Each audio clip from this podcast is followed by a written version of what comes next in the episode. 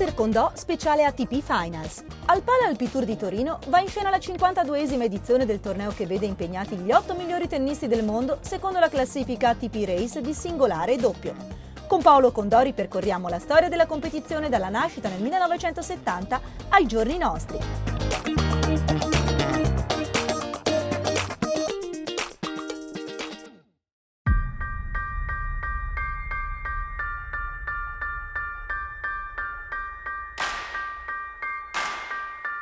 L'aneddoto è quasi certamente falso, ma rende l'idea talmente bene che in Svezia continuano a tramandarlo.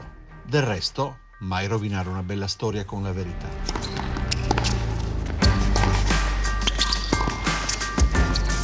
Dunque, succede che un giorno, a passeggio per le vie di Bostad, Stefan Edberg e la moglie Annette incrociano Mats Wilander.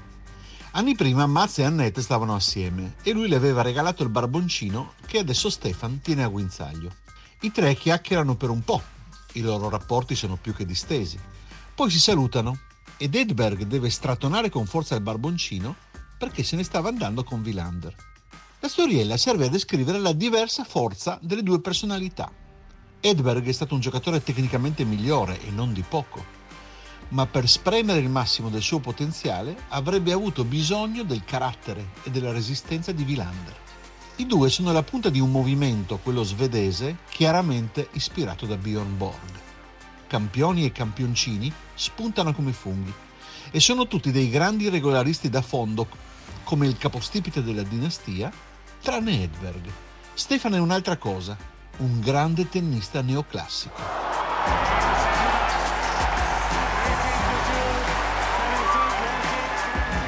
Quando è ancora un ragazzo, il maestro lo invita a staccare una mano sul rovescio, quello bimane era il marchio di fabbrica di Borg e dei suoi eredi, perché la sua cifra non sarebbe stata la potenza, ma la classe e l'eleganza. Il conto finale degli slam dice 7 a 6 per Vilander, che però ha la casella vuota alla voce Masters. Da grande fondista, Maz giungeva stremato a fine stagione, come anni dopo sarebbe successo a Nadal e nell'unica occasione in cui arrivò fino in fondo andò a sbattere contro Lendl.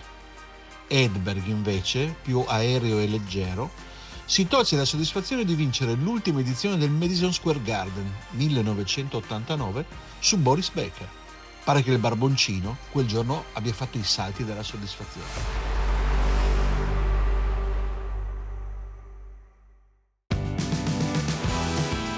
Io sono Paolo Condò e questo è Mr. Condò speciale ATP Finals, un podcast di Sky Sport scritto da me con la collaborazione redazionale di Valentina Campus.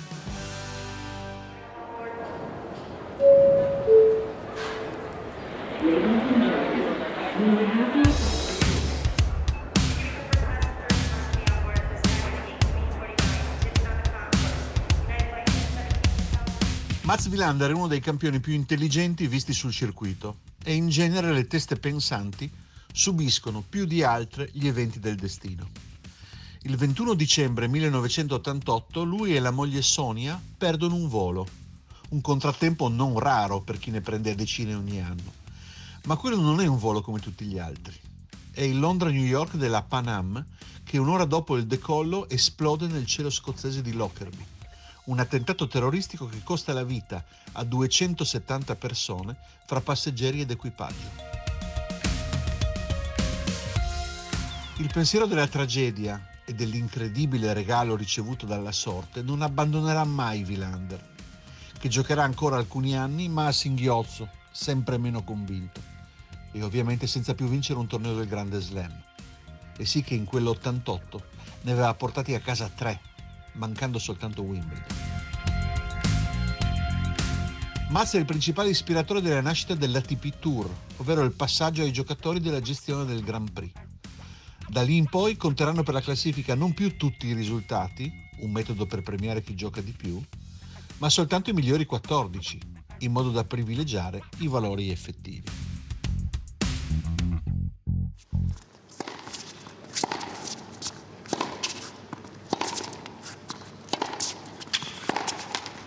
13.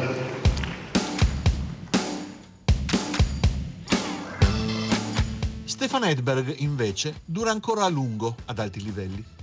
Le sue ultime finals sono del 94, mentre Villander chiude nell'89. E come tutti anche lui viene tormentato da un incubo, per fortuna soltanto sportivo. La sconfitta in finale a Roland Garros dell'89. Come McEnroe cinque anni prima, un altro grande attaccante sfiora l'impresa sulla terra rossa. Stefano era detto il ballerino del net, a sottolinearne la capacità nel gioco di volo lo ferma Michael Chang in coda alla settimana perfetta della sua carriera, quella in cui, battendo da sotto e andando a rispondere sulla linea del servizio, manda in tilt ogni avversario, a partire da Lendl, che se lo vorrebbe mangiare dalla rabbia. Edberg, in finale, non sfrutta un numero spropositato di palle break e dopo essere andato in vantaggio nel quinto set si lascia rimontare e battere. Parigi, per gli attaccanti puri, continua a restare un tabù. Le finali del 1990, le prime a Francoforte, coronano l'avvio di una delle carriere più lunghe e variopinte, in tutti i sensi, della storia del tennis, quella di Andrea Agassi, che in vent'anni di attività, dal 1986 al 2006, passa dallo status di punk di Las Vegas a quello di perfetto padre di famiglia, nonché marito di Steffi Graf.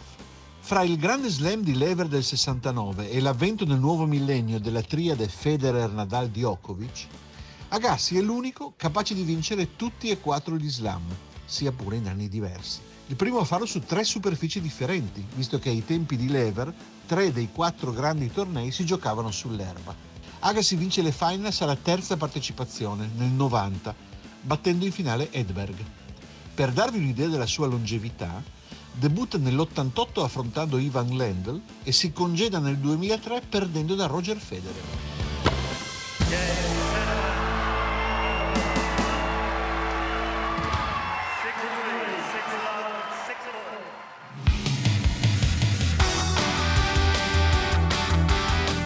Agassi è l'uomo che manda più spesso fuori giri Becker perché, come gli racconterà molti anni dopo davanti a una birra all'Oktoberfest, si accorge che in fase di battuta Boris muove impercettibilmente la lingua nella direzione in cui sta per tirare la bordata. Un'astuzia della quale l'americano non si serve sempre, per evitare che il tedesco se ne accorga, ma di cui approfitta nei momenti decisivi dei match. Non si ha notizia di quante birre Boris gli abbia scagliato dietro la sera della rivelazione. Andrea Agassi vince il suo primo e unico Masters nel 1990, a 20 anni. 12 mesi dopo un altro ventenne americano, Pete Sampras, porta a casa il suo primo trofeo dei maestri. Ma al termine della carriera ne conterà in bacheca 5 e il suo curriculum sarà più rapido e certamente migliore anche a livello di titoli dello slam. Pete ha già vinto uno US Open nel 90 e quello del 2002, il suo ultimo, sarà il quattordicesimo slam.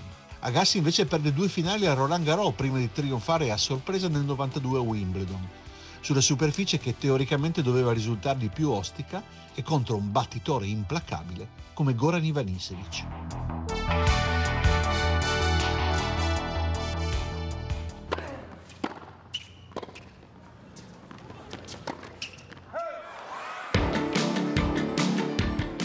90 sono dominati da Pete Sampras, del quale ancora oggi parleremmo moltissimo se non ci fosse stato Federer. Sampras, infatti, è stato una meraviglia per gli occhi. Un manuale di tennis ambulante.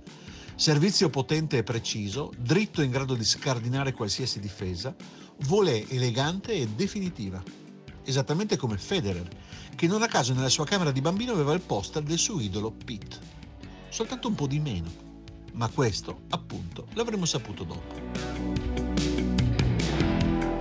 Figlio di un americano di origine greca e di una donna nata a Sparta e poi trasferitasi negli Stati Uniti, Sampras ha giustificato il proprio DNA spartano con l'assoluta dedizione al lavoro, l'ostinazione nel volersi migliorare anche dopo aver raggiunto il vertice e la capacità di non mollare nemmeno nei momenti di crisi più profonda, ma anzi usando le difficoltà come stimolo per risalire la corrente. Agli Open d'Australia del 1995, il giorno prima del quarto di finale contro Jim Courier, gli viene comunicato che il suo allenatore Tim Gullickson, al quale è molto legato anche umanamente, ha ricevuto una diagnosi nefasta, un tumore al cervello che non gli lascia speranze. Pete è distrutto, ma va in campo ugualmente e perde i primi due set al tiebreak. Scoppia allora a piangere in una scena che sbalordisce e commuove il mondo. Una reazione nervosa alla concentrazione di disperazione e di stress. Lo stesso Courier, che è una brava persona, gli si avvicina proponendogli di terminare il match il giorno dopo. Ed è in quel momento che qualcuno dietro la panchina di Pitt, qualcuno che sa, gli grida fallo per Tim! E una scossa.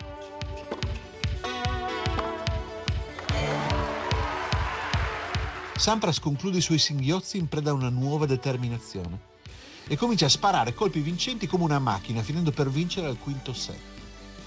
Un anno dopo, purtroppo, la tragedia si compirà.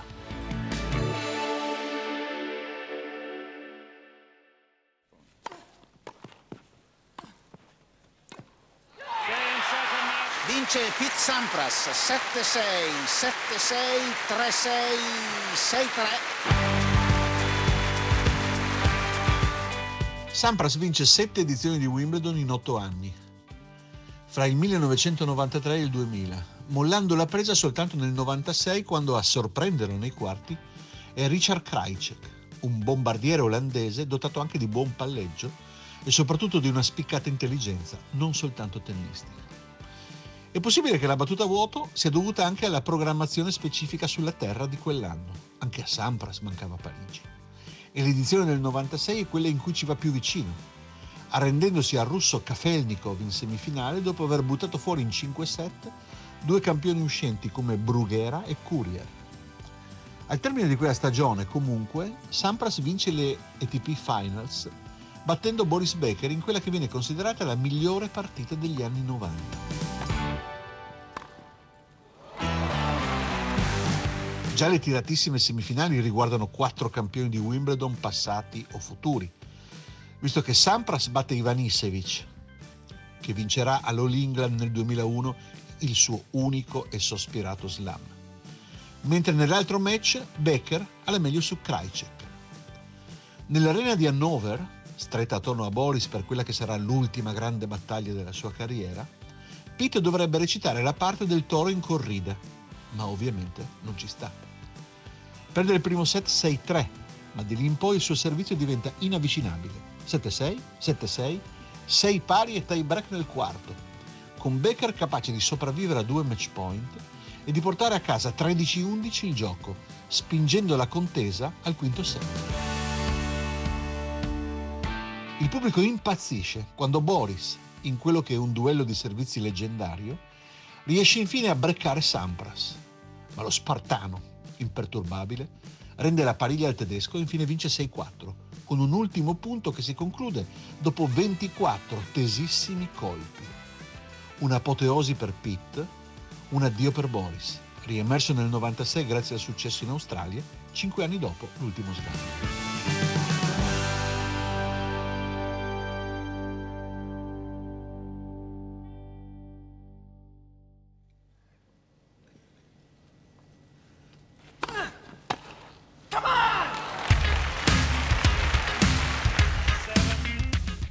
Che Agassi sia il grande rivale di Sampras?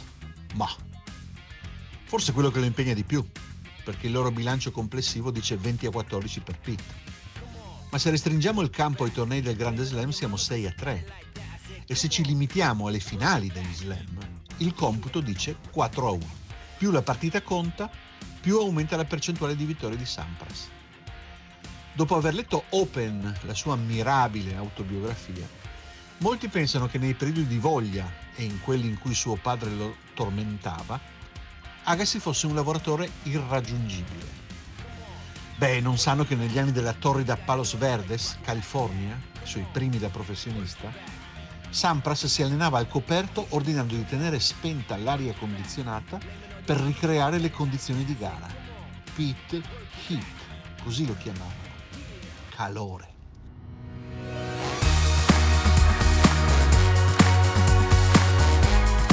Le stagioni a cavallo del 2000 non hanno un padrone assoluto, né a livello di tornei dello slam, né al Masters. Dopo gli anni di Hannover, culminati nell'ultimo successo di Sampras dopo l'exploit di Correggia nel 98, l'evento che assegna l'ultimo titolo della stagione ritorna itinerante. A Lisbona vince Guga Querten, il bravo ragazzo brasiliano capace di tre successi a Roland Garros. Il primo è una favola, visto che parte dalla posizione di classifica numero 66, per gli alti livelli praticamente uno sconosciuto. Il secondo è una rinascita, visto che dopo l'esplosione i suoi risultati erano assai peggiorati. Il terzo è una dichiarazione d'amore finale, perché dopo il trionfo su Correggia, Guga disegna con la racchetta un cuore sulla terra polverosa e vi si stende al centro, estatico. Dovrà ritirarsi presto Querten, limitato da gravi problemi alle anche, ma dietro di sé lascerà una scia di buoni sentimenti. Marat Safin non è altrettanto zuccheroso e le sue imprese da playboy riportano i paparazzi ai margini dei campi da tennis. È un giocatore da urlo. Fuori dal campo non deve essere mai andato a dormire per vincere soltanto due slam. Le finali di Sydney 2001 e Shanghai 2002 appartengono a Leighton Hewitt. L'australiano acceso ed eccessivo, sprovvisto di colpi vincenti ma dotato di una formidabile carica agonistica.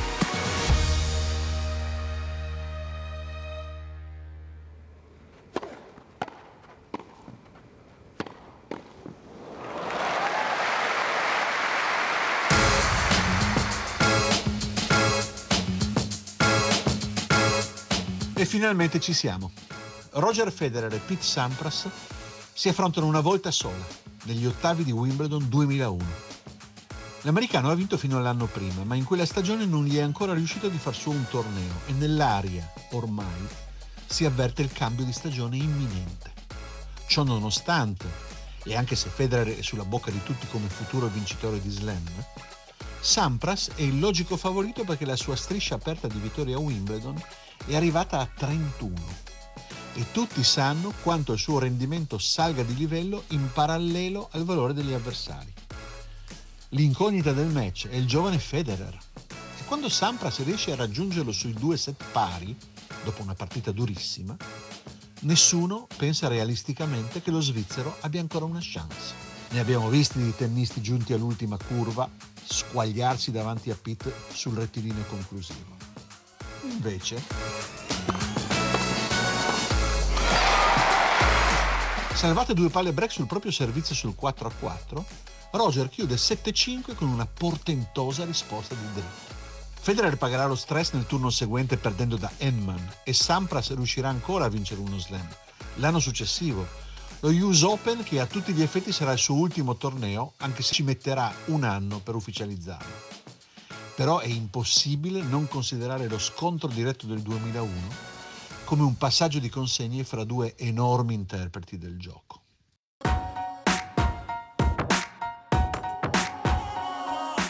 A livello di ATP Finals, Federer inizia nel 2002 a Shanghai perdendo in semifinale da Hewitt, poi vincitore del torneo.